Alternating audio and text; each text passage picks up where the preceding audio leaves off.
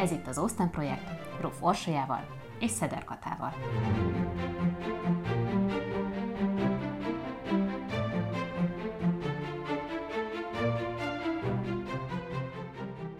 Jane Austen bő 200 éve a világirodalom egyik megkerülhetetlen alkotója.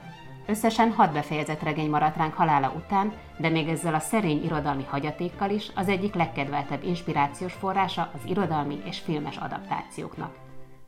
Látszólag semmi másról nem szólnak könyvei, mint a férvadászatról, holott művei messze túlmutatnak a romantikus katuján, amelybe előszeretettel belegyömöszölik őket. Éppen ezért úgy döntöttünk, utána járunk a titoknak és megnézzük, mitől is olyan izgalmas és aktuális az Austen univerzum, még ma is.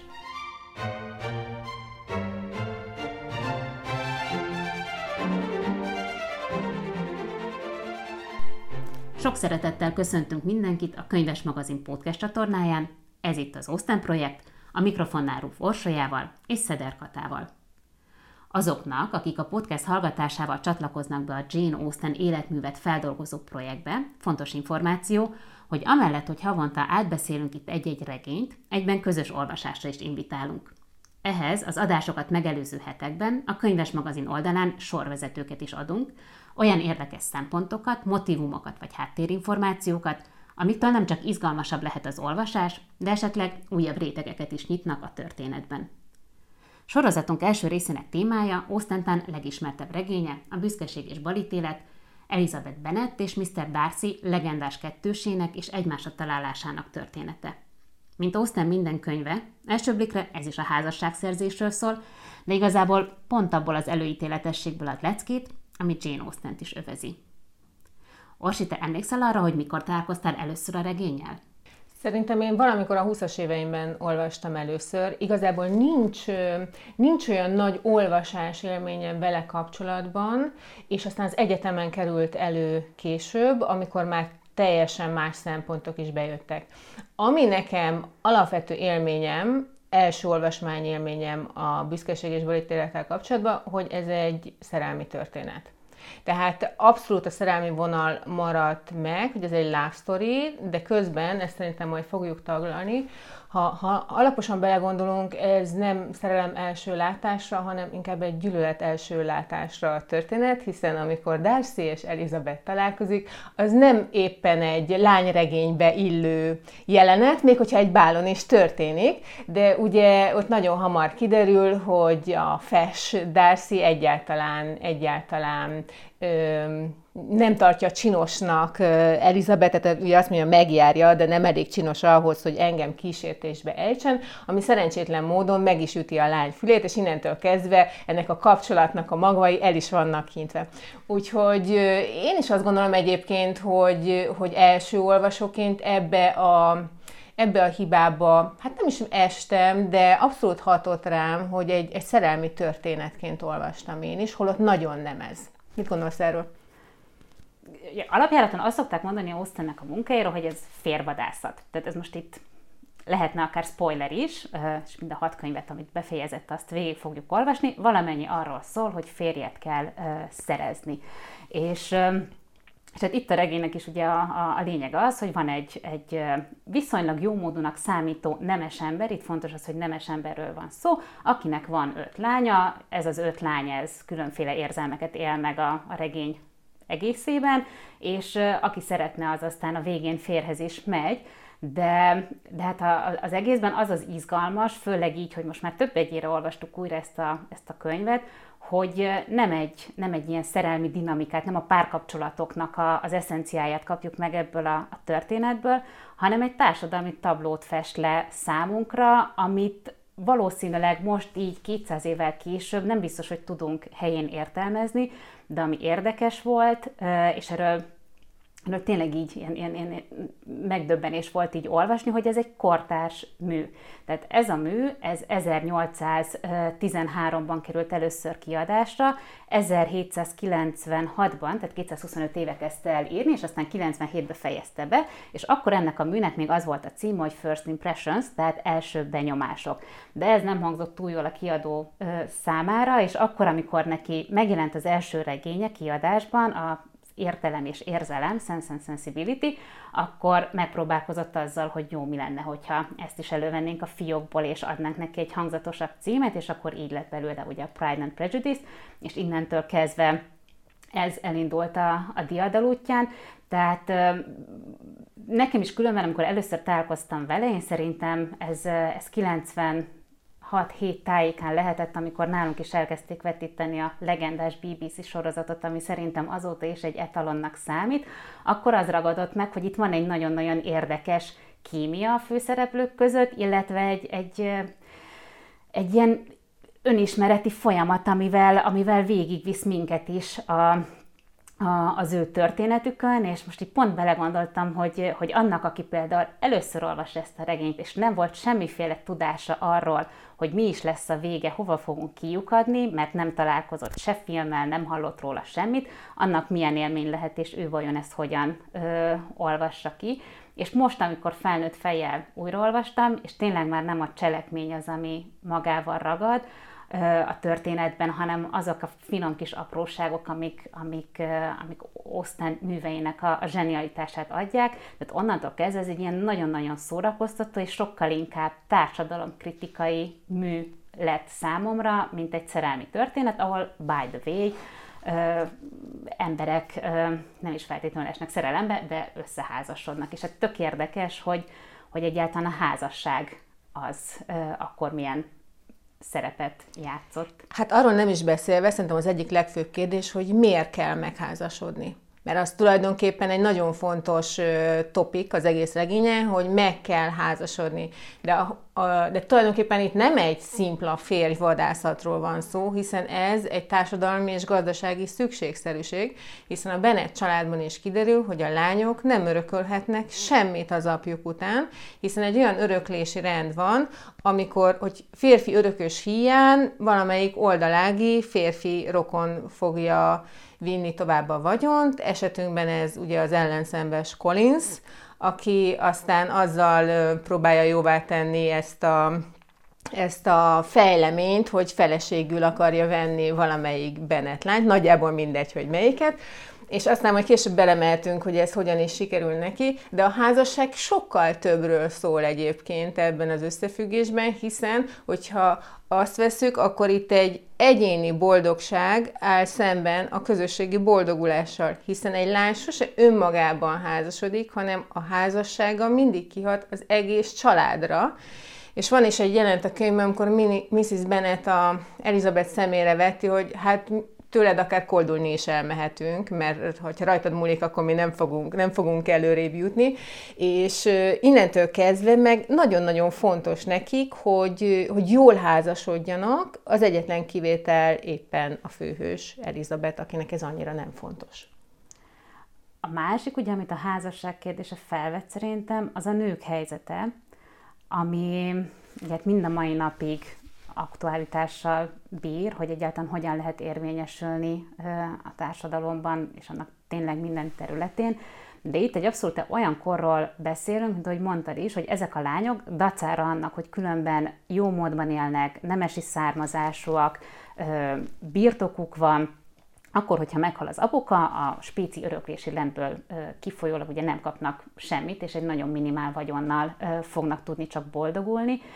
És, és hát azt különben, ha így belegondolunk, azt a fajta nyomasztó bezártságot, tehát mint egy kalitkába lennél, egyik házból mehetsz át a másikba, ha szerencsés vagy, akkor hasonló nívójú életet folytathatsz azután is, hogy vagy az apád meghalt, vagy pedig férhez mentél, de hogy ez a fajta kiszolgáltatottság szerintem elsőre nem biztos, hogy átjön, hogyha nincs meg hozzá az a történelmi ismeret, vagy háttér ismeret, hogy itt nőként te tényleg csak úgy léteztél, hogy volt melletted egy férfi, vagy az apuka, vagy a gyám, vagy pedig a, a férjed, és hogy egyszerűen másképp nem boldogulhattál, mert az, hogy munkát vállalj, ez majd Szerintem további részekbe fog inkább előjönni, hogy milyen lehetőségek voltak a nők számára, de az, hogy te egy jó származású úri hölgyként munkát vállalj, ez egyszerűen elképzelhetetlen volt. És, és hát ha elkezdünk így nézni szerintem a, a, a könyvre, és tényleg ezt az első benyomásokat, vagy first impression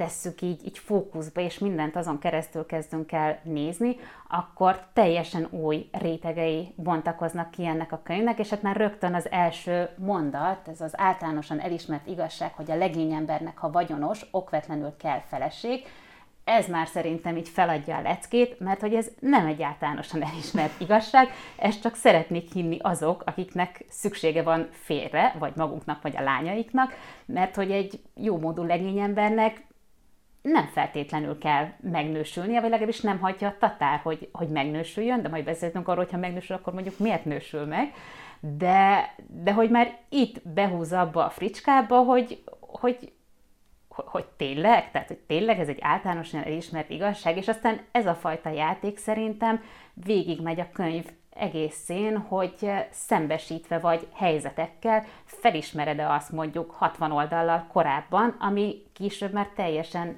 evidens lesz, és feltűnnek azok a visszáságok, amik végig ott vannak a könyvben, és és szembesítenek azzal, hogy úristen, különben mennyire adunk a plegykára, mennyire elvisz minket a jó külső, a jó mudor, mennyire elvisz minket a humor, mert hogy pont ebből a, a szorult helyzetből, amiből a lányok élik az életüket, ugye itt szerintem nem elhanyagolható felelőssége, sőt, elsődleges felelőssége az a szülőknek van, a Mr. Bennetnek és a Mrs. Bennetnek, hogy ők mit tesznek azért, hogy, hogy valamiképpen sínre tegyék a gyerekeiknek az életét. Egyébként, ha már az első benyomásokról beszélünk, akkor szerintem itt nagyon szépen bejön az, hogy míg a, a, a többség egy romantikus regényként kezeli a büszkeség és balítéletet, de pont Austen az, aki nagyon, nagyon erősen épít a gazdasági tényszerűségekre. Tehát nála mindig lehet tudni, ki mennyit ér, kinek mennyi a vagyona, ki mennyit tud behozni. És le van írva, hogy a Bennett apukának ugye 5000 évi, 5000 font talán a jövedelem. 2000, az anyuka hozott 5000. 5000-et. Akkor Darcy-nak van tízezer. Tehát szépen minden, tehát nem játszanak, vagy hát nyílt lapokkal játszanak, ezt lehet mondani, és innentől kezdve mindenki tudja, hogy a másik mennyit ér ezen a piacon. És, és amit mondtál, ez a társaság, ez is roppant érdekes, hiszen, amit mondtál, a plegyka, a különböző hírek, a levelek, azok mind, a tudás, az mind valahogy így cirkulál, és, és a társaság pedig nagyon nyitott azokra, akik az ő játékszabályai szerint játszanak. Tehát ott van Vikem, aki egy ilyen világra szóló szélhámos, de nagyon megnyerő, kellemes modorú, mindenkit levesz a lábáról, és mindent meg is bocsátanak neki nagyon sokáig. Az egy más dolog, amikor kiderülnek a dolgai, akkor persze mindenki visszakozik, de ugyanígy Darcy, aki egy gőgös, felfúvalkodott ember benyomását kelti, őt pedig mindenki, mindenki egy kicsit így, így megveti. Tehát a társaság szerintem egy ilyen ilyen tehát Ósztán közegében egyszerűen eszenciálisan fontos volt. Tehát nem lehetett, nem lehetett individuumként létezni, hiszen te a társaságnak a része volt, tehát különösen ebben a, ebben a társadalmi osztályban. Tehát ez tulajdonképpen ez egy ilyen felső középosztály, amit te is mondtál, és az még akkor is igaz, hogyha ha nincs vagyon, vagy nagyon kevés a vagyon, vagy nagyon meg kell nézni, hogy hova tesszük a pénzt, de valahol mindenki egy buborékban él és ennek a buboréknak megvannak abszolút a belső törvényszerűségei, amit be kell tartani. És aztán ott jön Elizabeth, aki, aki így szépen, így finoman próbálja felrúgni ezeket a szabályokat, és aztán van, ami visszaüt, van, ami nem. Ez a buborékos jelleg különben szerintem az első, ahol, ahol nagyon-nagyon szembetűnő, de nekem mondjuk ez is több egyére esett csak le. Ugye az ominózus báli jelenet, amikor megérkezik Mr. Bingley a társaságával, hugaival, a jó barátjával és az egyik hugának a férjével, a Meritoni, hát számukra pornétnek tűnő sokadalomhoz, és, és a így mindenki felméri őket, hogy igen, hogy a hölgyek milyen előkellők, és látszik róluk, hogy, hogy jól neveltek, és igazi társasági dámák, a Bingley az mennyire kedves, és, és mindenkivel milyen elbűvölően viselkedik, de hogy a Darcy, akinek ráadásul tízezer fontja van per év, az sokkal jobb képűbb, és a hölgyek azok nagyon-nagyon festnek találták, a, a, a férfiak pedig igazi úriembernek, és akkor ez így, tehát hogy így elképzelhet, hogy ez így végig morajlik, sőt a filmekben ezt ugye élni is szoktak. Ezzel, amikor így végig megy a susmorgás, hogy, hogy, hogy itt vannak az új emberek és az első benyomásokat rögtön továbbadjuk, majd pedig a Darcy az elég sértő módon viselkedik többek szerint ezen az eseményen. Te is mondtad, Elizabetet például leszólja úgy, hogy ráadásul a lány meg is hallja, hogy ő nem tűnik kellően kívánatosnak, tehát utána pedig elindul ez a susmorgás kb. a másik irányból vissza, hogy hát a Darcy az dőfös, és mindenkit lenéz, és ennyire büszke embert még nem hordott hátán a föld, viszont a Bingley az tényleg egy igazi főnyeremény, mert hogy hogy szeret táncolni, hogy szeret ö, társalogni, és megígérte még azt is, hogy bát fog tartani, magyarán kiszolgálja azokat a közösségi érdekeket, hogy ismételten együtt legyenek az emberek, vendégül legyenek látva, és, és élvezhessék a, a kastélynak a vendégszeretetét. Tehát, hogy érdekes abból a szempontból is, hogy, hogy lerak egy értékítéletet arról az adott közösségről, ami valószínűleg azért egy általános jelenség volt, hogy mi is számít igazán. És a másik, ami meg, ami meg úgy később most, most esett le nekem, hogy most elképzelem, hogy itt vagyok, mint Mr. Darcy, és belépek egy tök idegen közegbe. És pontosan tudom, hogy micsoda elvárások vannak irányomba, hogy mindenki tudja, hogy ki vagyok, mert van évi 10 ezer font jövedelmem, ráadásul egy nagyon-nagyon magas rangú családból érkezik. Az kiderül ugye menet közben, hogy, hogy mondjuk ilyen egyházi ügyekben is, hogy a kinevezések, parókiák ba kitültessenek be, az, az abban őnek is szintén döntő szerepet tud lenni a maga kis régiójában. Tehát, hogy megérkezel ide Mr. Darcyként, és pontosan tudod, hogy te rád innentől kezdve, mint egy préda tekintenek.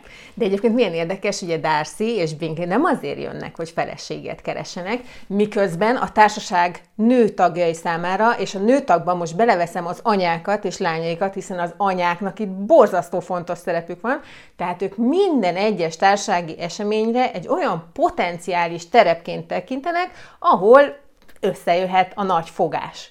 És ugye az előbb már említetted Mr. és Mrs. Bennettet, hogy mennyire másként állnak a lányok házasságához, és ugye általában ugye Mrs. Bennettet szoktuk úgy kezelni, aki egy ilyen nagyon nevetséges, hisztérikus, és még sok jelzőt lehetne rá mondani, de igazán ő, visz, ő viseli szívén a lányok sorsát, még, még Mr. Bennett egy kicsit ahogy esik, úgy puffan alapon, így tulajdonképpen hátradől, és így a távolból szemléli, hogy mi történik éppen. Sőt, tehát Mr. Bennett igazából tehát mondhatni aktívan nem sokat tesz azért, Szinte hogy, semmit lehet hogy mondani. abból a szerencsétlen helyzetből, ami szintén kiderül, hogy neki van hozzá köze. Tehát az, hogy itt a, a, ugye hát ez a magyar jogban is élt, hogy a női ágon nem igazán lehetett örökséghez jutni, de hogy neki lettek volna eszközei arra, hogy ezzel ellen fellépjen, és valamit biztosítson a lányai számára. Vagy ha ezt nem teszi meg, akkor mondjuk azt a fajta neveltetést és műveltséget ö, megszerzi uh-huh. nekik, amivel kedvező pozícióval szállnak versenybe ezen a férj vadászpiacon, de hogy ő ezeket mind elmulasztotta, ő visszavonul a könyvtárszobájába, és olvasok, és ott jól vagyok, sőt, még azt is elmulasztotta, hogy itt ez a 2000 font, amit szerintem nem tudunk mi megbecsülni, hogy, hogy, hogy mennyit is érhet, mire lehet elegendő, de azt tudjuk, hogy van hintójuk. És az azért így kiderült, hogy hintóval rendelkezni, azzal jönni-menni, az igenis komoly költségekkel járt, és egy státuszt jelentett a, a társaságon belül, hogy, hogy ott a birtok, ami megélhetést ad számukra, hogy a, a lányok, és itt mondjuk főképp a Lídia, ők szabadon tudnak, vagy róla tudjuk, szabadon tudnak költekezni, hogyha éppen olyan hepje van, hogy szeretne venni egy kalapot, vagy, vagy bármit, tudnak utazni, de egy olyan életmódot folytathatnak, ami abszolút kényelmes, és ez ki is derül, hogy ebből a 2000 fontból akár még spórolni is lehetett volna, csak ők ugye arra számítottak, hogy majd lesz egy fiú örökös, aki megoldja a helyzetet, és onnantól kezdve ő majd az apuka halála után gondoskodik a lányokról, és, és megmarad a családi birtok. Hát van is egy jelenet, amikor Mrs. Bennet a férje szemére veti, hogy hát miért kötött ilyen szerződést, ami kizárja a lányokat, és ott az ellenpont, a másik nagy ellenszenves figura, Lady Catherine, aki pedig kijelenti, hogy ő, ő nem híve annak, hogy a lányágat, lányágat kizárják, és az ő családjában nincs is ilyen. Tehát valóban az van, hogy itt Mr. Bennetnek valamikor, valaha lehetett lehetősége, de nem élt vele. És akkor innentől kezdve ő megint egy teljesen más megvilágításba kerül, és akkor itt megint bejön az, hogy mik az első benyomások, és vajon azok igazak-e. Ugye az elején azzal kezdődik az egész regény, hogy, hogy jön a hír, hogy fiatalember költözik a környékre, ráadásul nőtlen és vagyonos, és ugye ott a párbeszéd a Mr. és Mrs. Bennet között, hogy hát meg kell látogatni, mert egyszerűen az a protokoll, és ez, a, ez azt szerintem, amit ugye már szintén nem tudunk felmérni e, ezeknek a gesztusoknak a jelentőségét, hogy nincs olyan, hogy én oda megyek valakihez és bemutatkozok, hogy hello, szia, hanem megvan ennek a, a koreográfiája, hogy elmegy az apuka, bemutatkozik a Mr. Bingley-nek, a Mr. Bingley majd visszalátogat.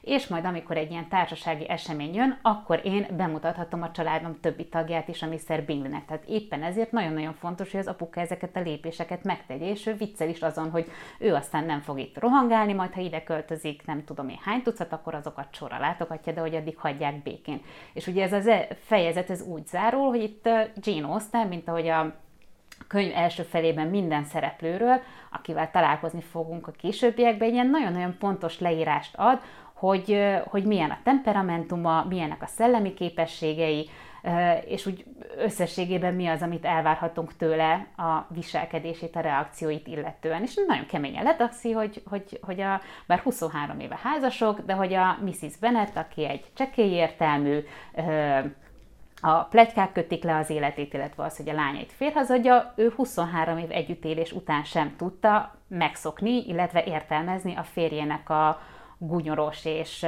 és gyors észjárását és, és megjegyzéseit. Hát itt jön be az, hogy és akkor vajon ők miért házasodtak össze? És hogy kitágítsam ezt a kérdést, hogy a regényben miért házasodnak az emberek. Mert ez egy dolog, hogy van egy pénz, de azért itt vannak más szempontok is. És pont ugye a Benettéknél lehet tudni, hogy hát a Mrs. Bennet fiatalon csinos lány volt. És ő is elmondja egy részen, hogy és ő is nyitva tartotta a szemét, és nagyon tetszett neki a piros zubony. Tehát ez valószínűleg egy ilyen, hát lehet, lehet hogy szerelmi házasság volt. És akkor egyébként érdekes, hogy akkor milyen ítéletet mond erről Austen hogy ez a szerelmi házasság, ez a szerelmi fellobbanás, ez ho- hova vezetett. És aztán ott van, ott van, hogy milyen házasságok kötetnek még, mondjuk az ellenpont, hogyha mondjuk ez egy szerelmi házasság volt annak idején, akkor mondjuk ott van Charlotte és Collins. Ugye Collins a lelkész, aki majd viszi az egész Bennett birtokot, hogyha Mr. Bennett elhuny és a Charlotte szegény pedig egy oldalágon lavírozott be ebbe a házasságba, hiszen először Elizabeth volt szerencsétlen a kiszemet, kiszemelt, akit el akart venni Collins, vagy nem is tudom, Jane volt először. Jane volt ez... a kiszemel, csak ugye az anyuka mondta, hogy ő már Neki el már van kötelezve uh-huh. érzelmileg, úgyhogy... És akkor gyorsan tovább. lecserélték Lizire, és aztán Elizabeth elég világosá tette, hogy hát köszönjük szépen ebből a frigyből nem kér, és aztán ez is érdekes, nem? Tehát, hogy ilyen milyen gyors ez a rotáció, hogy hát akkor akkor legyen ő. Tehát így Collins lép tovább. Neki nagyjából szerintem mindegy egyébként, csak legyen egy feleség, nem? Aki otthon van és végzi ezeket a teendőket. Nekem különben az jutott eszembe, hogy na, Mr. Collins szerintem zseniális figura, és pont ebbe a, a BBC-s adaptációban ráadásul Isten ilyen van megfogva a karakter. Hát ilyen roppant szolgalelkű és, és talpnyaló és, és rankorságban szenvedő különben ostoba úriember, akin a tanulás sem sokat segített, ezt így kerekperet szintén kimondja róla a Jane Austen. Tehát, hogy szerintem benne az volt, hogy most eljön ide, neki a Lady Catherine de Burgh, aki a tulajdonképpen a nagyasszony az ő uh-huh. parókiáján, valószínűleg ellátta instrukciókkal, sőt, el is mondja, hogy ellátta Igen, instrukcióval, hogy válaszol nemes uh-huh. kisasszonyt és egy olyan szerény kedveset, tehát nem esett az én kedvemért, és egy ilyen szerény kedves jó feleségnek valót pedig a, a maga érdekében, hogy neki egyszerűen muszáj volt úgy visszatérnie a parókiájára, hogy van egy eljegyzett mennyasszonya. Tehát ez szerintem már egy ilyen, ilyen presztízs kérdés is volt a, a részéről, hogy hogy jó. És, és sajnos itt jött ez a nincs ló, jó a szamár is, tipikus esete, miközben ilyen racionális számítás szerint mind a kettő jól jár, csak hát mik azok a racionális számítások. Egyébként tök vicces, mert van egy jelent, amikor Collins azt mondja Elizabethnek, hogy hát igazán elfogadhatná az ő ajánlatát, hiszen egyáltalán nem biztos, hogy kap még házassági ajánlatot, hiszen nincsen vagyona. És akkor ez is egy, egy érdekes szempont, hogy mi az, ami beárazza a hajadon lányt, mondjuk egy 200 évvel ezelőtti ö, társadalomban, tehát a vagyon az nagyon fontos. És ha nincs vagyon, akkor mondjuk lehet a külső, tehát valaki nagyon szép, vagy olyan származású, és aztán, hogyha ezeknek hiány van, akkor, akkor aztán maximum reménykedhet valamiben, és ugye ott van Elizabeth, aki, aki egyébként nem tudjuk, hogy az ő külsője milyen, és erről is beszélhetünk, hiszen nincsenek külső leírások, tehát annyit tudunk, a férfiakról például, hogy kellemes megjelenésű, vagy úriemberszerű, és érdekes, mert, mert Jane Austennek van olyan levele, amit a testvérének Cassandrának írt, és ugyanígy jellemzi a, a Lefroy nevű ír jogászt, aki, aki, aki nagyon sokáig reménykedett, hogy megkéri a kezét, de aztán ez nem történt meg, hiszen ott is a társadalmi ö, helyzet nem tette lehetővé, hiszen egy ír családban, ahol tíz gyerek van, ott a, a legidősebb fiú nem tehette meg azt, hogy szerelemből ö, nősüljön. Tehát Jane Austen életében is volt olyan, amikor, ö, amikor például levelet írt, és ugyanígy jellemezte a hűseit. Tehát nem tudjuk meg, hogy a Darcy az fekete hajú, vagy szőke, vagy, vagy bármi, tehát ilyesmit nem tudunk, és ugyanúgy nem tudjuk Ósztáról sem, de vannak azért leírások, hogy azért ő nem csúnya. Tehát ez egy csinos lányról van szó szerintem, ami a mai olvasónak nagyon szimpatikus lehet, de a korabeli társadalomban ö, nem jött le pozitívumként, hogy nagyon intelligens és csípős a nyelve. Tehát olyan, aki, aki megmondja a véleményét, és ez szerintem az akkori házassági piacon ez inkább negatívumnak számított, hiszen mit vártak el a lánytól? Legyen engedelmes, legyen rugalmas, fogadjon szót a férjének. És ebbe, ebbe a, a szerepbe szerintem az Elizabeth Bennet egyszerűen nem illeszthető bele tök érdekes, hogy ugye ebben az időszakban, amikor Jane Austen is írt és alkotott, akkor a, a szerzőknek a java része, ugye többsége az nő volt, tehát ez a nő, nő, női szerzőknek a fénykora volt, és voltak neki elődjei ilyen típusú regényeket illetően már a, az angol irodalomban, de hát nem maradtak fent, majd a végén beszéltünk arról, hogy, hogy ő viszont mégis miért ennyire aktuális vagy népszerű mind a mai napig, de hogy voltak olyan könyvek például, amik kimondottan ilyen moralista regények voltak, és arról szóltak, hogy neked, mint nőként, vagy olyan példákat állított eléd, ami elvárt egy férj részéről, illetve a társadalom részéről, akkor, hogyha te érvényesülni akarsz. És ugye a regény vége felé, amikor amikor Darcy és Elizabeth beszélgetnek arról, hogy mégis mi volt az, ami, ami felkeltette a Darcy figyelmét, és akkor a Darcy a jókedélyét mondja, amit Elizabeth pimasságként apostrofál inkább, és igen, valóban ez a, ez a csipkelődős, hogy nem úgy viselkedek, és nem azt mondom feltétlenül, vagy úgy mondom, de nem azzal a jelentéssel, mint ahogy ezt hallani szeretnétek tőlem, és és hát ez a fajta szókimondás, ez annyira meghökkentő volt, hogy például a Jane Austennek volt egy Fanny nevű unokahuga, aki ezt a könyvet felolvasta az udvarlójával, vagy az udvarlójának és hát az udvarló teljesen el volt ámulva attól, hogy mennyire modortalan és tiszteletlen az Elizabeth Bennet, és hogy ő ezt aztán nem viselni el egyáltalán. Úgy olvasta fel a fadó, hogy nem mondta, hogy a nagynéném írta ezt a könyvet, csak hogy itt van ez, ez most éppen népszerű, olvassuk el együtt. Tehát ez akkor egyfajta hát nem egyfajta, ez konkrétan megrökönyödést ö, keltett, és, ö, és aztán az angol száz irodalomban úgy is jegyzik Elizabeth Bennetnek a figuráját, hogy, hogy Jane Austen vele megteremtette a modern hősnőnek a prototípusát, tehát azt, akinek, akinek véleménye van, saját gondolatai vannak, saját elképzelése van a, a világról, és hajlandó a szerint menni és, és rendezni az életét. Másrészt pedig tényleg egy olyan jelenség, aki, aki nem, nem, nem, nem egysikúan jó, tehát tök érdekes, hogy a könyv ugye Elizabeth szemén keresztül látjuk igazából, meg érzékeljük a körülöttünk zajló dolgokat, de hogy, hogy beleesünk éppen ezért ugyanazokba a hibákba, amikbe ő maga is beleesik, és ugye a regénynek az egyik nagy fordulópontja, szinte konkrétan a közepe, az az, amikor egyszerűen neki át kell gondolnia mindazt, hogy eddig hogyan látta maga körül az embereket, és mondjuk főképpen Vikemet, mert volt jó pár dolog, amivel tisztában volt, például a, a neveltetés és a jómodor hiányosságaival a, a családján belül, de hogy egyszerűen az, hogy én félreismertem magam, hogy én engem totál eltérítettek a, a, az előítéletek, hogy, hogy úgy viselkedtem, hogy, hogy nevetségessé váltam, hogy, hogy, hogy, hogy pont, azon, pont, pont az voltam, akin, akin nevetni szoktam. Ez egy, ez egy hatalmas nagy fordulópont, és, és ez a fajta gyarlóság az, ami, amitől ő aztán tényleg kiemelkedett akkor is már a hősnök közül, és mind a mai napig működni tud. Szerintem ez egy tök fontos rész, amikor Elizabeth, aki nagyon-nagyon büszke a saját éles látására, és hirtelen rádöbben arra, hogy lehet, hogy a benyomásai megcsalták, és lehet, hogy, lehet, hogy rosszul ítélte meg a helyzetet, és lehet, hogy rosszul ítélt meg embereket. Egyébként érdekes, hogy nála is érezni egy kettős mércét. Tehát ugye pont Charlotte kapcsán, aki a barátnője, és ott ő szemére veti, hogy tulajdonképpen érdekből köt házasságot, hiszen ugye Charlotte azt mondja, hogy neki a biztonság, a család, a mened- menedéket jelenti a házasság.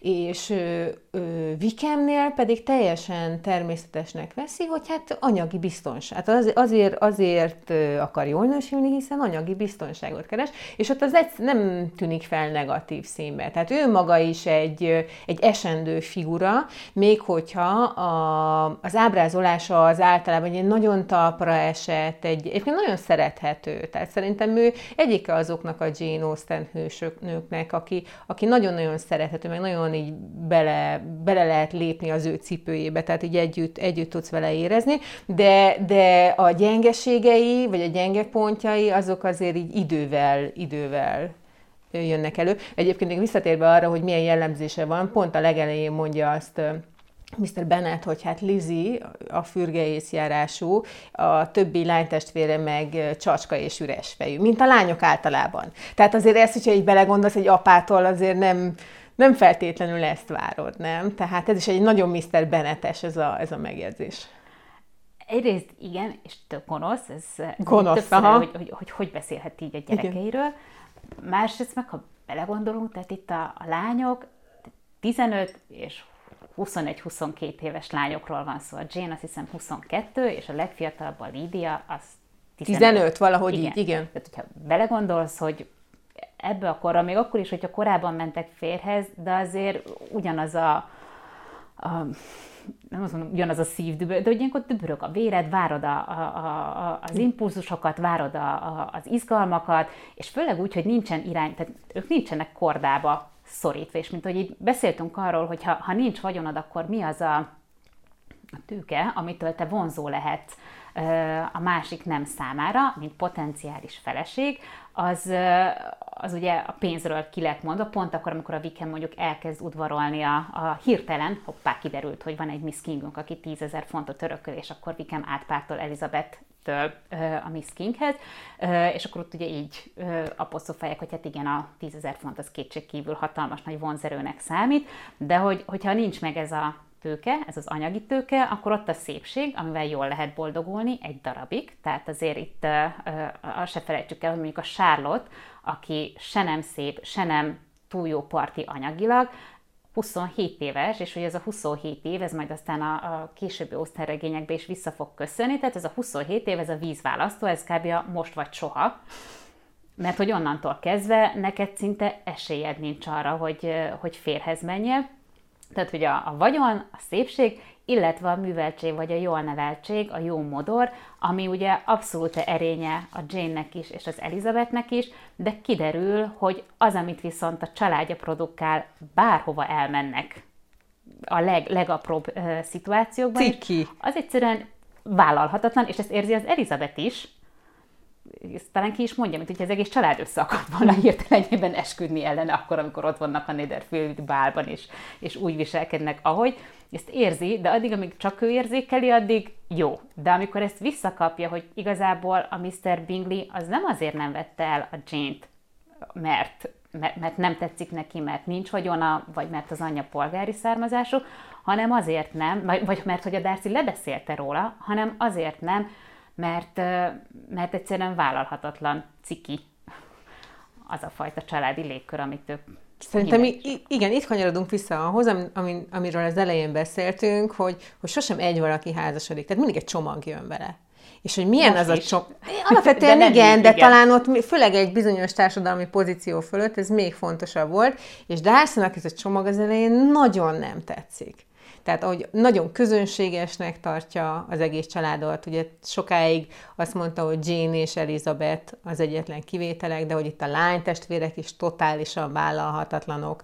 És, és egyébként olyan érdekes, mert, mert Amúgy Elizabeth se azt mondja, hogy pénz nélkül kell házasodni. Tehát a pénz az valahol mindig nagyon fontos. Ő azt mondja inkább, hogy legyen mellette valami más. És akkor ezzel szemben ott van mondjuk a legfiatalabb lánytestvér, Lídia, aki meg hát nem, szer- tehát nem pénzből akar ő házasodni, hiszen Vikemhez nem a Vikem vagyona vonza, de mégis a pénzt valahogy teljesen természetesnek veszi, és innentől kezdve pedig teljesen természetesen hagyja, hogy kifoljon a kezek között. Tehát az is egy érdekes dolog, hogy ezzel uh, Jane Austen felvázol egy további életutat, hogy vajon mi fog Lídiára várni, egy olyan lányra, aki megvesz egy kalapot, majd közli, hogy tulajdonképpen nem is tetszik nekem ez a kalap. Csak akkor jött egy impulzus, és megvette. Egyébként olyan érdekes, hogy ezekre, ezekre mind megvan a mai megfeleltethetősége. Tehát amit te is mondasz, hogy itt vannak ezek a mondjuk így 15 kötőjel 22 éves lányok, mondjuk, tehát ezek ilyen 20 éves csajok. És mi érdekli őket? Mehessenek bulizni, ugye ott vannak a, a bálok, akkor, akkor a zene, tehát a zene az egy nagyon fontos, hogy ki zongorázik, vagy énekel, és ez egy más dolog, hogy nem egy lejátszott kapcsolnak be, hanem ők maguk, de ugyanaz mozgatja őket, és mi mozgatja? A fiúk, nem? Tehát akkor valahol ezek a dolgok így mind, mind változatlanok. Tehát ezek mind ilyen 10-20 éves csajok, ha ezt veszük, és, és így feszíti őket az élet, és aztán van egy csomó, csomó korlát, ami viszont így, így megszabja ezeket a, ezeket a vágányokat, amiken ők, ők haladhatnak. És aztán van, aki tényleg így betartja, és akkor valaki meg így szétrúgja, mint mondjuk Lídia. Tehát amit Lídia csinál, az egyszerűen botrány, és az is lesz. Botrány lesz, de hogy tehát egy, tehát egy gyerekről, tehát mai szemmel egy gyerekről van szó, és ott is elmondják, hogy Lídia még csak 15 éves, és különben nem is járhatna még társaságból, csak erről ugye az Elizabeth válasza az, hogy miért szorítsuk ki a kisebbeket a társaságból, csak azért, mert az idősebbeknek nincs kedve vagy lehetősége férhez menni. Tehát a Lídia az, az abszolút gyerek, és hozzá és ezt a hebrencs ö, állandóan nevetett, ez a halára nevettem magam, mekkorát nevettünk, jaj, de jó volt, tehát ő egy ilyen, hát a, a, amivel ma is találkozunk, és amin valószínűleg mindannyian át is mentünk, hogy, hogy, egy, hogy amikor minden vicces, amikor, amikor hangos vagy, és, és, és mint a szél. Egy kamasz, egy kamaszlány. Egy mm. kamaszlányról van szó, abszolút. De a, a másik meg, amiért ez a tánc, ez nagyon-nagyon ö, mozgatja őket, meg a fiúk, mert hogy ez igazából ebben a korban teljesen szorosan összefüggött. Tehát az, hogy, hogy férfihez csak akkor érhetsz, max a fölsegít a, a kocsira, de hát ugye nem mindenki tud kocsival közlekedni, mert ahhoz már olyan társadalmi státusz kell, tehát felsegít a kocsira, vagy a tánc az, amikor, amikor te kettesben lehetsz a tömegen belül, de kettesben lehetsz azzal, aki tetszik, amikor minimálisan hozzád ér, de hát azok is szinte ilyen új begyek találkoznak, és, és egymáshoz suhan a ruhátok, plusz és ez ugye lejön a, a szövegből is, de a filmekben talán még feltűnőbb, hogy ezek hosszú táncok. Tehát itt nem arról van szó, hogy van egy öt perces szám, és, és lassúzunk egyet, bár szerintem a már a lassúzás sem igazán bívik, tehát nem erről van szó, hanem arról, hogy akkor te fél óráig együtt vagy valakivel, akivel mondjuk illik beszélgetni, ez ugye a Netherfieldi bár estén, amikor a Darcy harmadjára, hogy felkéri az Elizabetet, akkor végre igent mond zavarában, és, és kénytelenek együtt tölteni nem tudom én hány fordulót, de hogy itt illik beszélgetni, és ilyen kis csicseteket folytatni, mert hogy ezt várja el tőlünk a társaság úgy különben. Tehát, hogy a tánc, ott el is hangzik ez, a, ez az idézet, de már nem tudom melyik fordításban, szerintem mind most itt ugye elsőként a Szenci fordításból dolgoztunk, ez az 1958-as első fordítás, és ez is durva, hogy megjelent egy regény, ami az angol irodalomnak kb. az egyik alapköve, 1813-ban, és ez nálunk 1958-ban jelenik meg először, és pont így néztem, hogy a Walter Scott, aki az Ivanhoe és hasonló ilyen hőskölteményeknek a szerzője, és Jane Austen kortárs is különben nagyon-nagyon tisztelte és becsülte a Jane austen ő viszont már 1823-ban megjelenik, vagy a 20-as évek végén, de hogy kb. életében van már róla a magyar fordítását, Jane Austennek várnia kellett a jóig tudja több mint száz évet arra, hogy, hogy megjelenjen itt is, de hogy az egyik fordításban ez valahogy úgy jön ennek a táncnak a, a definíciója, hogy hát az, aki szeret táncolni, az igazából csak egy lépésre van a szerelemtől.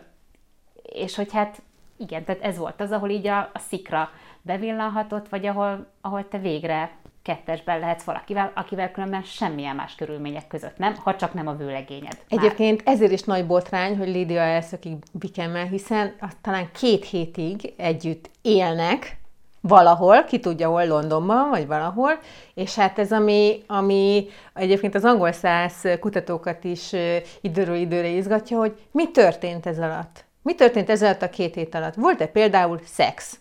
Tehát ez egy ilyen, ez egy ilyen topik, ami időről időre előjön. Nincs, nincs ez artikulálva a könyvben, de hát világra szóló botrány van. De egyébként itt is jellemző, hogy, hogy például az anya, Mrs. Bennet, tehát nem is azon van alapvetően kiborulva, hogy, hogy mondjuk elszökött a lánya, hanem mi van akkor, hogyha nem tud új ruhában a, a igen, free lépni, ez sokkal nagyobb problémának tartja, miközben mindenki a családban ö, ledobja az égszíjat azért, hogy, hogy elszökött a legkisebb lány, és mi, mi történik akkor, hogyha Vikem nem veszi el feleségül.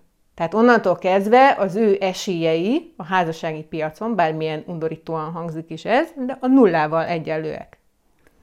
És ez a, a tehát ez ilyen, ilyen hirtelen belobbant vonzalom, mert ezt igazából Elizabeth maga is annak apostrofálja, hogy akkor, amikor még Meritonban voltak, otthon voltak, vagy Longbornban, vagy Netherfieldben, vagy Netherfieldben a Wickham nem volt, de hogy, hogy, hogy nem lehetett azt érzékelni, hogy itt a Lídia hú de rajongana a Vikemért, az, hogy nagyon helyes, nagyon szép és tényleg egy ilyen angyalarc, ez az angyalarc, ez, ez vissza fog majd köszönni szerintem az ő leveléből is, de, de hogy nem volt ilyen extra vonzalma iránta. Itt ez a Brighton, fürdőváros, szabadabb erkölcsök, és ez köztudott, hogy a fürdővárosoknak az erkölcse az azért sokkal-sokkal lazá volt, egyszerűen többet lehetett ott megengedni magunknak az embereknek, de hát ez ugyanúgy érvényes a magyar fürdővárosi életre is nyaranta, úgyhogy ebben semmiféle novum nincs igazából ilyen kultúrtörténeti szempontból, de hogy, hogy, hogy, hogy Lídia belepistult a, a, a Vikembe, és akkor utcu neki menjünk. És hát nagyon-nagyon érdekes, de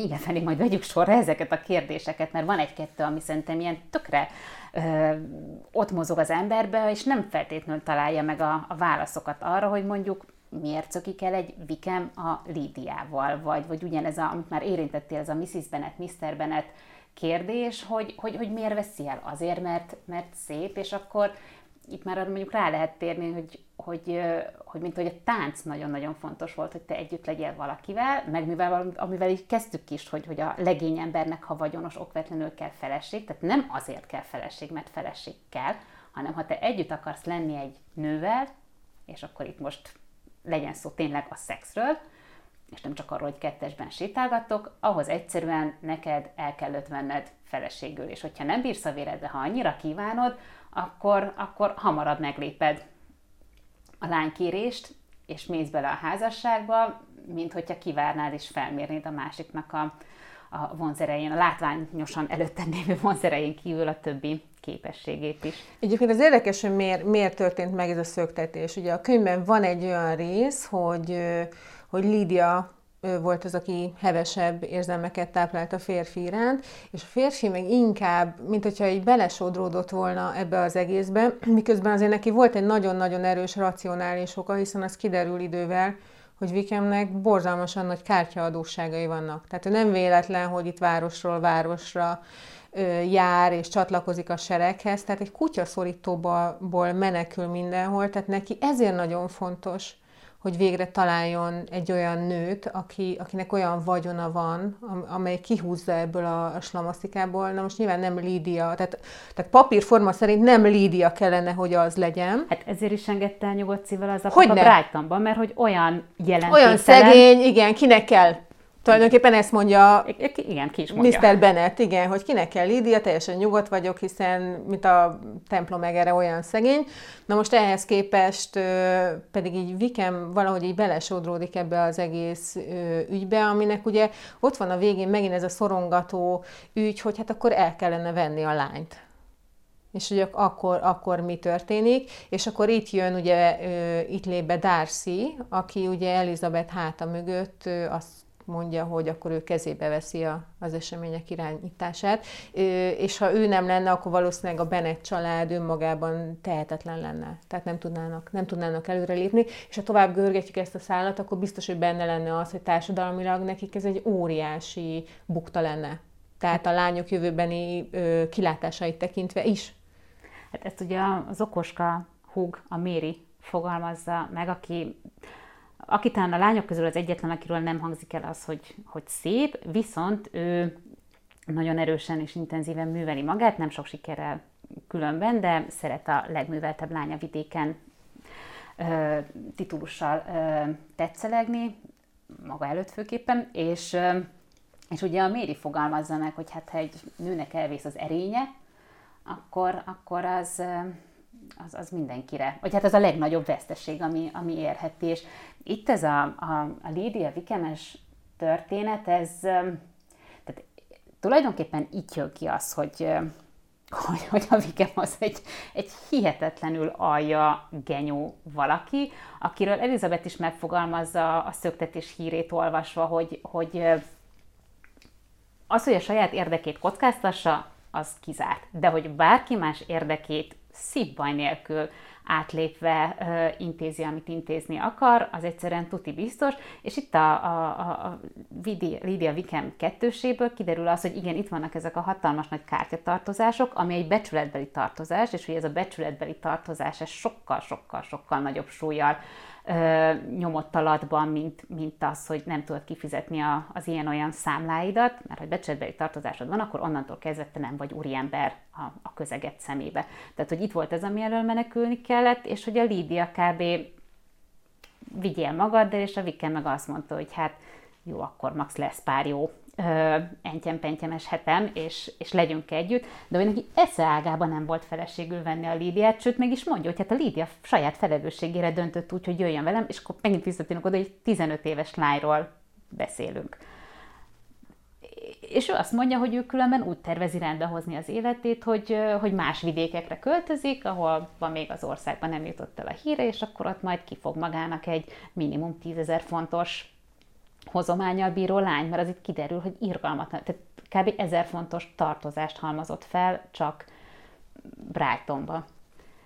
És hogy így ott állsz, hogy hát igen, ez az a férfi, akit így messziről, de messziről el kell kerülni, és hát az volt a helyes magába a könyv, és megint visszatérve a plegykához, hogy akkor, amikor kiderült, hogy a Vikem az mekkora nagy pejnahajder, akkor onnantól kezdve Meritonban mindenki elkezdte azt mondogatni, hogy igen, mert őt is, hogy és neki is tartozik, és neki is, és hogy az ő lányát is, de előtte, amíg ez nem volt egy ilyen köztudott dolog, addig mindenki tartotta magában azt, hogy különben ilyen sérelem élt Mr. Wickham részéről, de hogy mindenki szereti, tehát valószínűleg ezért én nem mondom és amint kiderült, onnantól így robbant és jött a számla. De ott megint az van benne, hogy itt van egy sima modorú pasas, tök megnyerő, nyilván mindig azt mondja, amit hallani akarnak, és a társaság középpontja.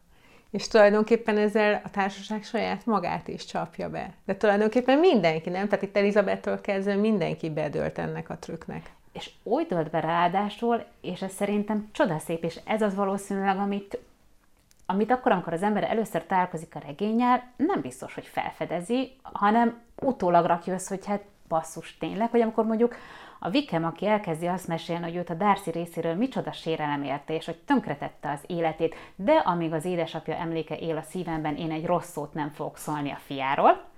Ezt így az első találkozás alkalmával, mármint nem a bemutatkozás, hanem az első találkozás alkalmával így a lelkére is köti az Elizabethnek, majd akkor, amikor már a Netherfieldi bál van, ahova nem megy el, mert hát ugyan ki mondja, hogy ki az a Mr. Darcy, hogy engem előzön innen, de azért nem megy el Netherfieldbe. Hiszen ott, azzal lendülettel lelép. Az igen, igen akkor ott a, a, a tiszt barátja, ő úgy mentegeti ki a, a Vikemet az Elizabeth elől, hogy hát bizonyos okok miatt, de hát mindannyian jól tudjuk miért. Tehát, hogy ő erről mm. már beszélt ott a kis ö, kaszárnyájában, vagy nem tudom, hol voltak elszállásolva, és amint a Darcy kiteszi a lábát ö, a környékről, onnantól kezdve, mint a megnyitották volna a csapot, és boldog-boldogtalannak meséli azt, hogy az ő sanyarú sorsa az Mr. Darcy-nak köszönhető. És ez nyilvánvalóan ott van, a, tehát ez le van írva, de Elizabeth is akkor szembesül vele, amikor elolvasta darcy a levelét, hogy tulajdonképpen mi is volt ez a vikemes konfliktus, illetve hát bevallja ezt a Bingley Jane a férban játszott szerepét is, de hogy Elizabeth is ott rakja össze, hogy basszus, tényleg. Tehát, hogy tényleg így viselkedett, és hogy nem vettem észre. És nem csak arról van szó, hogy hiszel valakinek, aki mond minden szépet, messziről jött ember azt mond, amit akar, mert ugye itt is rájön, hogy egy semmit nem tudott előtte a vikemről. Tehát hiszel neki, mert látod azt, amit, amit, amit látsz, hanem, hanem hogy a vikem pont úgy viselkedett, ahogy különben viselkedni szokott, csak mivel előtted van az a szemellenző, nem veszed észre ezeket a kirívó dolgokat, és ahogy mondtad a kettős mércét is, hogy Vikemnek megbocsátja, hogy 10 ezer fontért elkezd inkább másnak udvarolni, de Charlotte-ot kárhoztatja, ami egy teljesen racionális döntés volt az ő részéről is. Ezek egyszerűen így figyelmen kívül vannak hagyva. Szerintem egyébként érdemes beszélni kicsit a, a Darcy Elizabeth kapcsolatnak az evolúciójáról, mert a regényben nagyon sok olyan szereplő van, aki igazából nem fejlődik sehova. Tehát ide sorolom mondjuk Collins-t, vagy, vagy akár Mrs. Bennet, vagy Lídia is akár ide kerülhet, de ott van pont a két fő karakter, Darcy és Elizabeth, ők mindketten önmagukban is szerintem sokat változtak, pont ezeknek a, a felismeréseknek a, a következtében, és maguk a kapcsolatuk is teljesen, teljesen megváltozott, ami aztán ugye egy ilyen, egy ilyen happy endben ö, csúcsosodik ki, és egyébként szerintem valahol tehát azért ennek a regénynek talán egy ilyen ironikus fricskája is, vagy, vagy lehet, hogy csak Jane Austennek a, a, boldog vég iránti ö, ö, preferenciája, hogy, hogy tulajdonképpen Elizabeth mindent megkap a végén. Tehát megkapja a vagyont is, megkapja a szerelmet is, megkapja a jó kiállású darcy azt mondják a, az irodalomkutatók, hogy ebből benne lehet az is, hogy, hogy Jane Austennek az életben ez nem adatott meg. Tehát volt ugye szerelem az életében, el is akarták hegyezni, ugye egy másik férfi el is hegyezte, ő egy éjszaka alatt meggondolta magát, hiába volt a nagy vagyon, szerintem azért ez is annak idején elég, elég... Mármint a Jane Austen. A Jane Austen, meg. igen, igen, igen. Tehát egy elég botrány számba mehetett, hogy valaki megkér, tesz neki egy ajánlatot, ő elfogadja, majd másnap azt mondja, hogy hát közt mégse. Tehát az ő életében nem adatott meg ez a boldog beteljesülés, és talán ezért akarta, hogy, hogy a hősnőjének minden, minden adott legyen. Ö, Úgyhogy ez egy szerencsés helyzet volt, de, de te hogyan látod ezt, a, ezt, a, ezt az ívet, amit az ő, ő kapcsolatuk végigjött? Most, hogy olvastam ezt a könyvet újra, és már ugye teljesen más szemmel, tehát úgyhogy beszélgetni fogunk róla, nagyon-nagyon izgalmasak voltak azok a részek, amik még az elején vannak, tehát még a levél előtt, ahogy a Darcy próbál közeledni az Elizabethhez, hogy látod, hogy, a Darcy nem sokat mosog ebbe a regénybe, meg lehet számolni igazából, hogy hányszor, szerintem tíz alatt van, hogy hányszor is mosolyodik el. Ezeknek a mosolyoknak mindegyik az Elizabethnek szól, vagy az ő reakciójára ez a Darcy válasza, és, és ilyen nagyon-nagyon finom kis közeledések vannak a részéről, amiket Elizabeth ugye végig így, így, így visszaver, félreértelmezi őket, tényleg ő a Vikemes szűrőn keresztül nézi a Darcy-val való kapcsolatát is, és, és hát a, a lánykérés, tehát az első lánykérés, az, az így mármint a Darcy féle első lánykérés, mert a Collins lánykérése is zseniális a maga nemében, de a, a Darcy lánykérés az szintén egy ilyen zseniális és felfokozott ö, érzelmű vala jelenet. Hát és... ő lapot húz a 19-re ott, nem? Tehát ezt lehet is érezni. Igen. És, és az benne a szép, hogy, hogy annak, hogy tényleg semmi csók, tehát semmi semmi testi mhm. kontaktusra nincs utalás, de még a szavak szintjén sincs, de hogy annyira izgalmas úgy is olvasni, hogy tudom, mi lesz a vége. Tudom, hogy ez a jelenet ez nem ott fog elsülni, hogy a Darcy szeretné, és tudom, hogy mi a regény vége, de egyszerűen olyan feszültséget tud fenntartani a párbeszédben, abban, ahogy közelebb húzom a széket, visszább húzom a széket, amilyen témák mentén így lavírozok, hogy de maga biztos nem szeretne a családja közelébe lakni. Ha, és akkor az Elizabeth ezt nem tudja hogyan értelmezni, hogy ebből ez most olyan mit is akar mondani, tehát hogy olyan finom játékok vannak benne, amik, amiket tényleg lenyűgözve olvas az ember, a humorról, meg a szellemességről aztán nem is beszélve, és hát a másik, ami, ami ugye, és akkor már tényleg itt rátértünk a, a kérdésekre, amit az emberben itt elkezdenek mozogni a regény olvasása közben, hogy mondjuk a, a, az Elizabeth az egyszer csak miért dönt úgy mégis, hogy neki tetszik a Darcy, vagy tehát nem dönt úgy, hogy tetszik, csak elkezdi azt érezni, hogy neki számít, hogy a Darcy mit gondol róla, hogy, hogy, hogy hülyén érzi magát, hogyha ha egy olyan szituációba találkoznak, amire nincs felkészülve, és hát ez szerintem mind a mai napig így nagyon mozgatja az embereket, hogy mi volt az a pont, amitől egyszer csak az Elizabeth azt mondta, hogy jó, akkor... Hát ez egy konkrét pont, ez egy konkrét helyszín, ahol ez megfordul. Ugye ez a Pemberli látogatás volt, ami, ami neki, neki nagyon így átállított benne valamit. És egyébként érdekes, mert ez Gene Austen életében is volt egy ilyen, egy ilyen nagy látogatás, amiről talán, amit aztán talán be is vitt ebbe az egész Pemberley ábrázolásba, de valószínűleg az volt, tehát amikor Jane Austen elmegy a ro- nem, fordítva, tehát amikor Elizabeth elmegy a rokonaival Pemberleybe, ahol állítólag ugye ő úgy tudja, hogy nem lesz ott Darcy, majd aztán mégis összefutnak, azt szerintem, és főleg az, amikor ott ugye talán a kulcsárnő, aki, aki végigvezeti, és ahogy beszél Darcy. Aki négy éves kora óta igen, igen, igen, igen, és ahogy, mint egy teljesen másik szeméről beszélne, mint aki őt is. Szerintem ott, ott már elkezdenek csilingelni ezek a csengők, hogy talán itt, talán nem biztos, hogy ő mindent jól gondolt, amit gondolt a Darcyról. Szerintem különben már a levél, nem a levél első olvasatakor, hanem amikor így elkezdi elkezdi, tehát sokszor újra olvassa a levelet, és akkor ott ugye elkezdi azt, hogy jó, hogyha én hiszek a darcy abban, amit a Bingley kapcsán mond, ahol a Darcy magáról nem ad jó képet, akkor ugye el kell hinnem azt is, amit a, a Wickham kapcsán mond, és akkor ott is már, amikor mondjuk a Jane-nek beszél róla, hogy hát az egyiknek jut az, az összes jóság, a másik az meg való, ahova való. De szerintem már ott egy kicsit így elkezd az benne mozogni, hogy, hogy hogy másként ítéljen meg dolgokat, de igen, a Pemberley az abszolút egy ilyen vízválasztó, és, és így ezen is gondolkodtam, hogy tehát erre rá lehet vágni, hogy mai fejjel azt várjuk rá, olvasol bulvárhíreket, akkor ez az első reakció, hogy biztos a pénz miatt, biztos a vagyon miatt, hogy eddig is tudtad, hogy van 10 ezer font per év, de hogy itt, amikor látod azt a birtokot, akkor az mégiscsak impozánsabb és lenyűgözőbb, és aztán itt egy így, szerintem van, itt is ilyen nagyon finom utalásokkal működik, hogy ott a Lady Catherine de Burgh birtoka, ahol a jó ég tudja hány ablak van, ezzel ugye a Collins egyfolytában henceg, meg hogy az mennyi pénzbe került azoknak az üvegezése. Tehát ott van a Lady Catherine birtoka, ami egy ilyen nagyon-nagyon grandiózus, és látszik rajta, hogy rengeteg pénz van benne.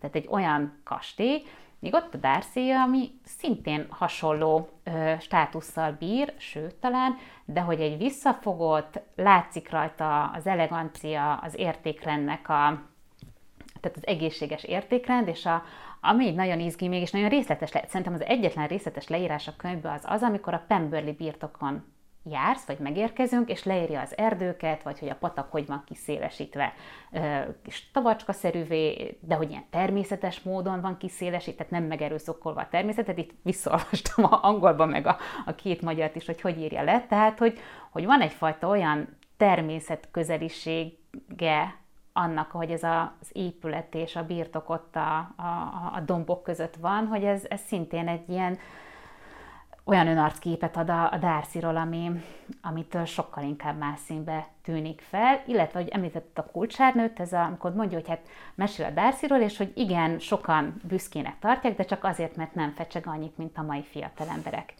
És itt akkor az Elizabeth így, ja, hogy ez lehet így is. Hogy lehet, nézni. hogy ez egy pozitív vonás. Igen. Nem? Egyébként érdekes, hogy most jutott eszembe, hogy tulajdonképpen annak idején mennyire magadra voltál hagyatva abban, hogy megítélj dolgokat. Tehát kaptál egy levelet, és akkor ott lehetett töprengeni fölötte, hogy akkor ez most tényleg így van. Tehát így nagy sok segítséget Elizabeth se kap, hogy ezt így eldöntse, eldöntse, hogy vajon ez jó-e, hogy tanácsot kapjon. Talán ugye a nővére Jane az egyetlen bizalmasa, de hát ő se lát tisztán. Igen. Bár a Jane különben, dacer annak, hogy mindenkiről ugye eleve a jót feltételezi, és ilyen optimista kicsengést ben bízik bármiba is történik, de hogy ő az, aki, aki az talán ki is mondja, hogy, hogy én nem akarom ilyen korán megítélni az embereket. Tehát ő az, aki bízik abba, hogy a Darcy, hogyha a Darcy-nak a Bingley a barátja, akkor a Darcy nem lehet annyira szarfej, mint amennyire mindenki mondja.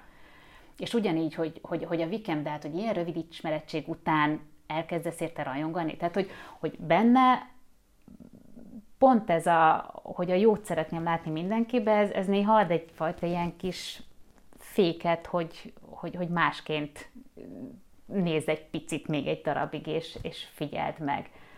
És hát ami szintén érdekes, hogy ezeknek az embereknek a, az alapjelleme, az ki van mondva más szereplők által. Tehát a, az egyik nagy kedvencem, és szerintem szintén egy ilyen klasszikus figura, a Miss Bingley, aki, aki titkon, sőt nem is annyira titkon Darcy kezére, vagy arra vágy, hogy a, bár hogy a Darcy megkéri a kezét, és hogy ő kimondja a Vikemről, hogy nem jó ember, és hogy vigyázzon vele, csak hát le tudja annyival, hogy... Hogy rossz indulatú. Miért higgyek el? Hogy rossz indulatú, meg hogy a Bingley azzal jön, de hát mit is várhatunk tőle, hiszen ő csak egy intéző fia. Uh-huh.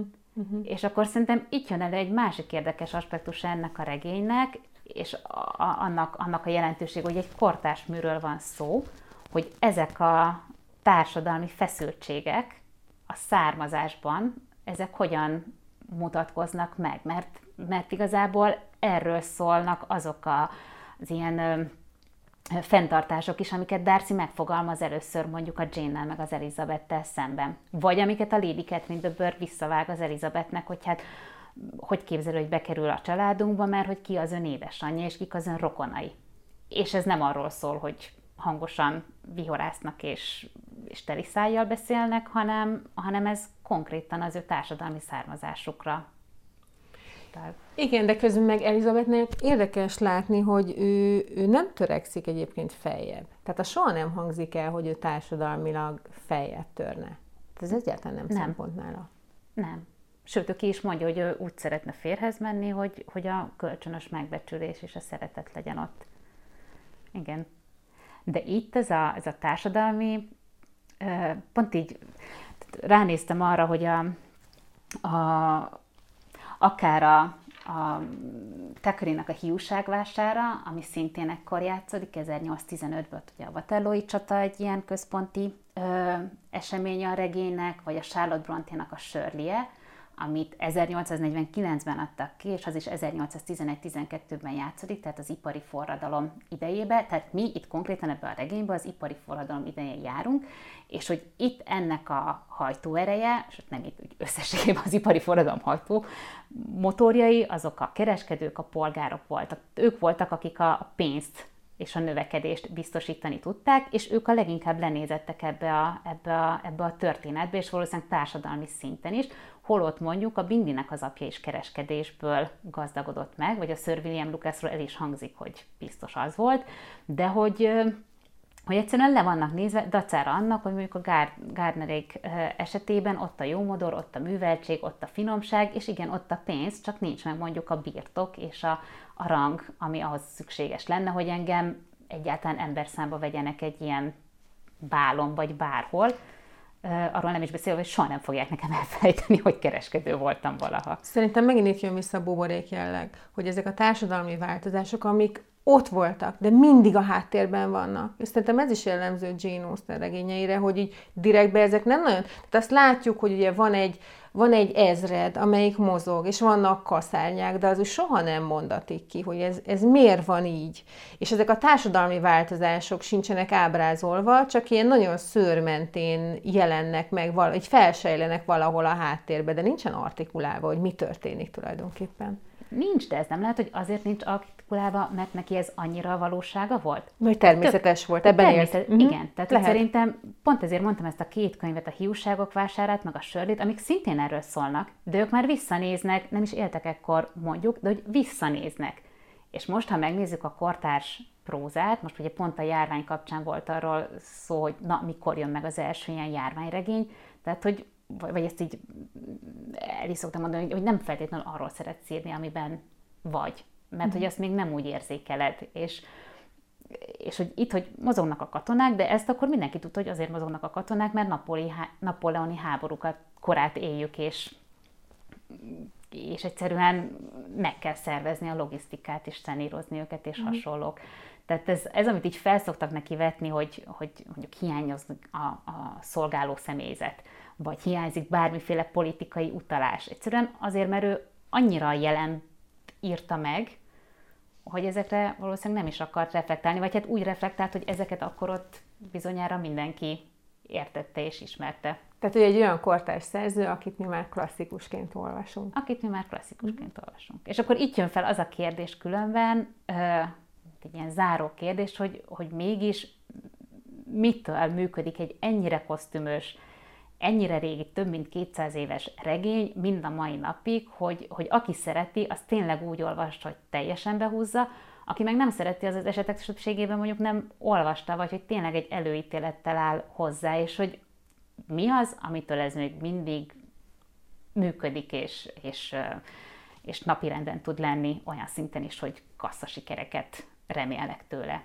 Szerintem, hogyha lebontjuk ezeket a sallangokat, amit maga a kor ragadt rájuk, akkor azt látjuk, hogy ezek a karakterek, tehát ezek örök. Tehát ezek nem, nem változnak. Tehát ezek a figurák most is itt vannak. Tehát lehet, hogy a, a vágyaik, a gondolataik nem, nem, így, nem így jelennek meg, de mégis nagyon-nagyon jól felismerhetőek. Egyébként érdekes, olvastam nem olyan rég, hogy egészen a 20. század közepéig férfiak is olvasták Jane Austen, tehát hogy a napjainkban női regényként van elkönyvelve, de ez annak idején egyáltalán nem volt így, és az angol százkánonban azért ugye nagyon erősen benne van, és hogy mennyire nem volt női regényként kezelve, hogy például mindkét világháborúban a hadsereg hadseregben kipostázták, a, vagy kiküldték olvasnivalóként a katonáknak, sőt a posztraumás stressz feldolgozásában is segített. Ugye ez a millió, amit ő ábrázol, úgy gondolták, hogy ez jó hatással van rájuk. Tehát annak idején katonák olvasták például Jane Austennek a, a regényeit. És innentől kezdve viszont most pedig egy teljesen más, más dobozba került be. De én alapvetően azt gondolom, hogy ezek az érzések, meg ez, ez a dinamika, ami benne van, ez, ez tulajdonképpen nem lesz avit és talán ezért tud működni. És amit, igen, és amit mondtál, hogy ezek a karakterek, ezek köztünk élnek. Tehát, hogy mindannyian ismerünk uh, Mrs. Beneteket, és biztos, hogy találkoztunk már Mr. Wickhemmel, és, uh, és mindannyiunknak ott van a Mr.